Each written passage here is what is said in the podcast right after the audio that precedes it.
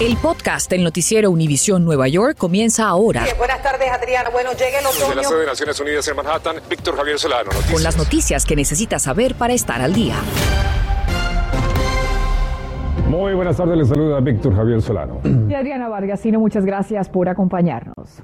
Y ante este frío, muchos inquilinos de Naicha se quejan de estar sin agua caliente o calefacción. Esta mañana, líderes electos y miembros de la comunidad recorrieron estas instalaciones para ver el grado de deterioro.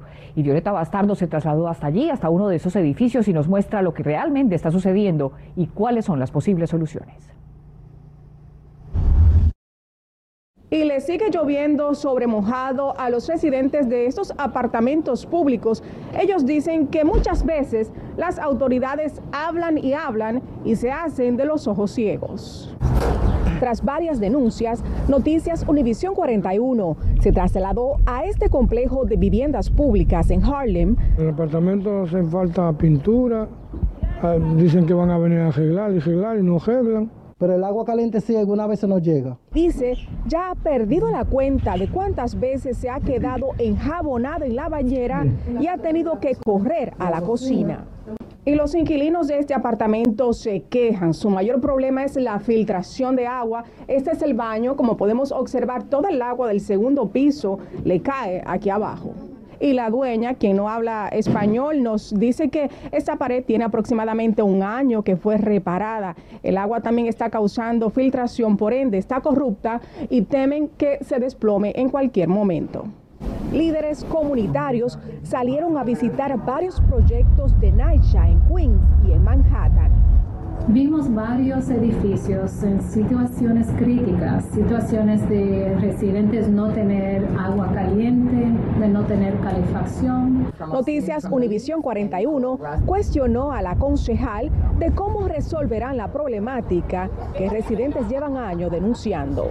Estuvimos eh, hablando con Naicha sobre las reparaciones que han hecho y los que tienen para hacer en el futuro. Eh, la preocupación, sinceramente, es el tiempo que coge para hacer las reparaciones porque estamos en tiempo de crisis y sabemos que estamos en el invierno.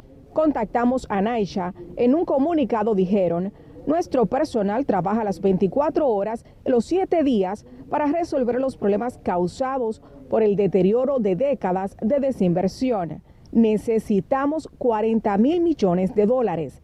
La defensora del pueblo está al tanto. Esperamos que solicite el capital que necesitamos. Desde Harlem, Violeta Bastardo, Noticias, Univisión 41. En Manhattan, donde un oficial de policía abrió fuego contra un individuo por intento de arresto. Ocurrió hacia las 3 de la tarde, hasta el momento no se reportan heridos y tampoco nadie ha sido detenido. Las autoridades recomiendan evitar la zona debido a la densidad del tráfico y la circulación de vehículos de emergencia. El caso continúa bajo investigación.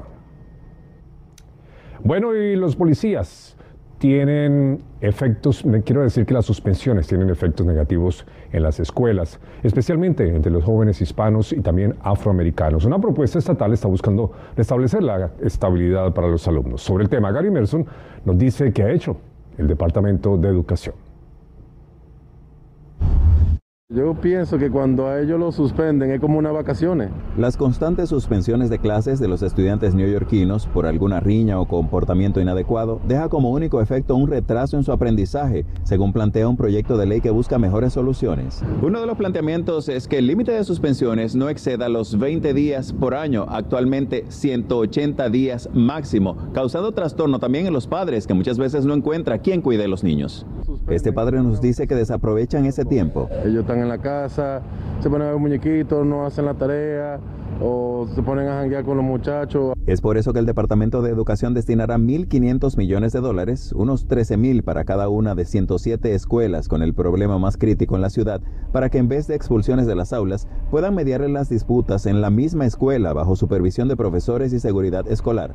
Consultamos a una psicóloga sobre ese entrenamiento que debe proporcionarse al personal educativo. ¿Qué exige esto de los maestros? Aprender un poquito de básicamente educación emocional para que puedan manejar mejor los conflictos internos dentro de las escuelas.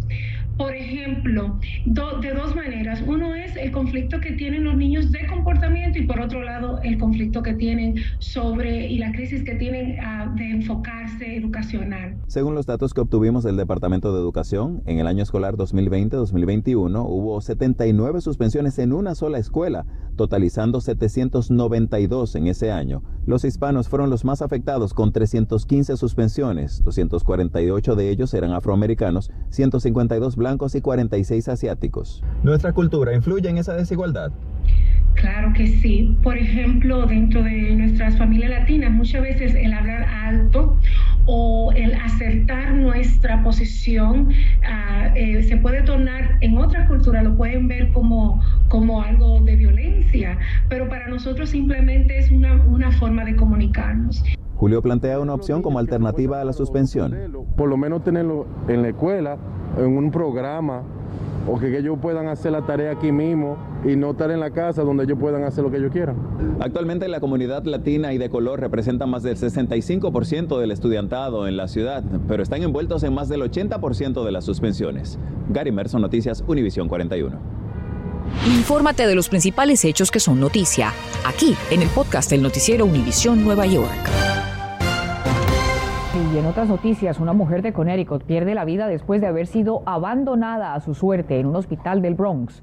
Filippo Ferretti, desde el Jacobi Medical Center, en donde ocurrió este incidente, nos cuenta lo que se sabe hasta el momento sobre las causas de la muerte de esta persona. Adelante, Filippo.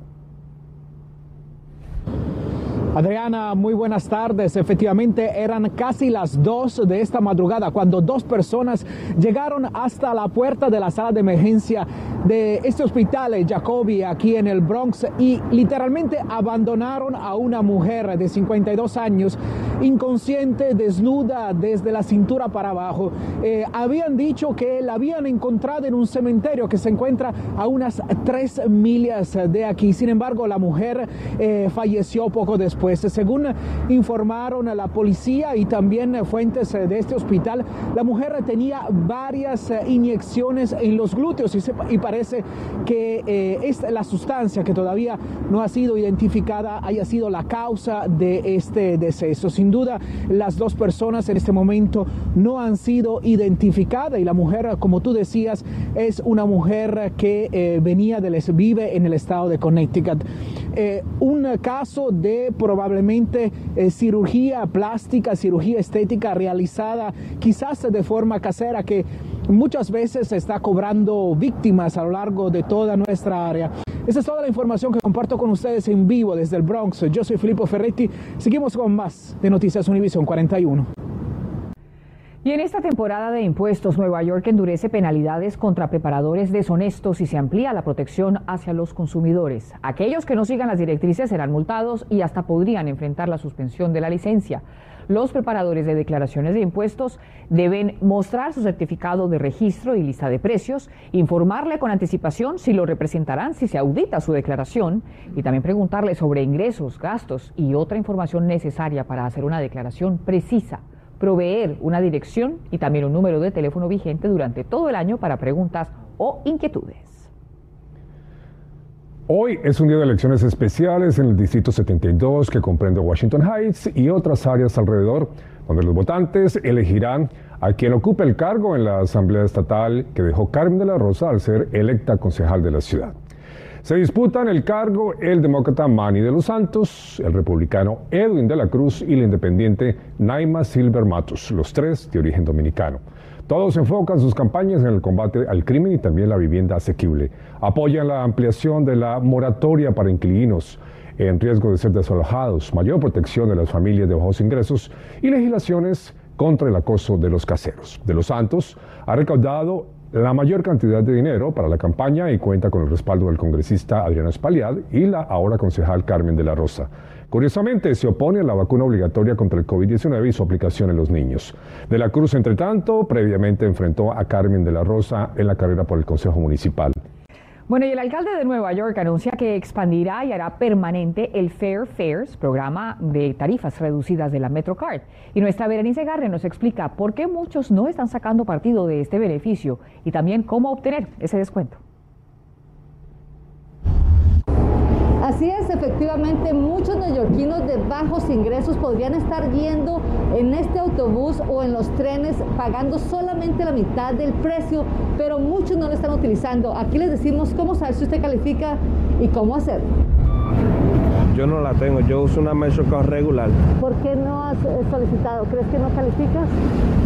Yo creo que no. Precisamente esta podría ser una de las razones por las cuales solo cerca de 260 mil personas de las 750 que se creen calificarían han solicitado la tarjeta de descuento. Y por eso estoy tan contento de poder hablar contigo para decirles a todos que si cualifican, neoyorquinos de bajo ingreso, les dará más dinero a su bolsillo. ¿Y cómo hacerlo? Visite la página nyc.gov diagonal First, pásela a español y haga aquí clic para saber si es elegible. Este lo llevará a este cuestionario de cuatro preguntas, incluyendo sus ingresos si son iguales o menores a la tabla que le muestran. Por ejemplo, si su núcleo familiar es de cuatro personas, debe hacer menos de 2.300 dólares al mes. Si es así, usted califica y puede hacer su solicitud aquí mismo. Ana ya lo hizo.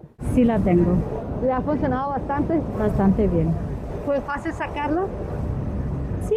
¿Qué hace usted con ese dinero que se está ahorrando? Invertirlo en la comida, que es lo que no está consumiendo y la renta ahora mismo. La tarjeta de Metrocard de descuento luce como cualquier otra, así que nadie sabrá que usted la está utilizando. La única diferencia es que en la parte de atrás tiene la FF de Perfect. Solo un 35% ha tomado el beneficio, así que hay suficientes espacios para esos neoyorquinos interesados de aplicar y hacerse parte del programa. En Manhattan, Vanessa Garner, Noticias Univisión 41. Gracias por escuchar el podcast del noticiero Univisión Nueva York. Puedes descubrir otros podcasts de Univisión en la aplicación de Euforia o en univision.com diagonal podcasts.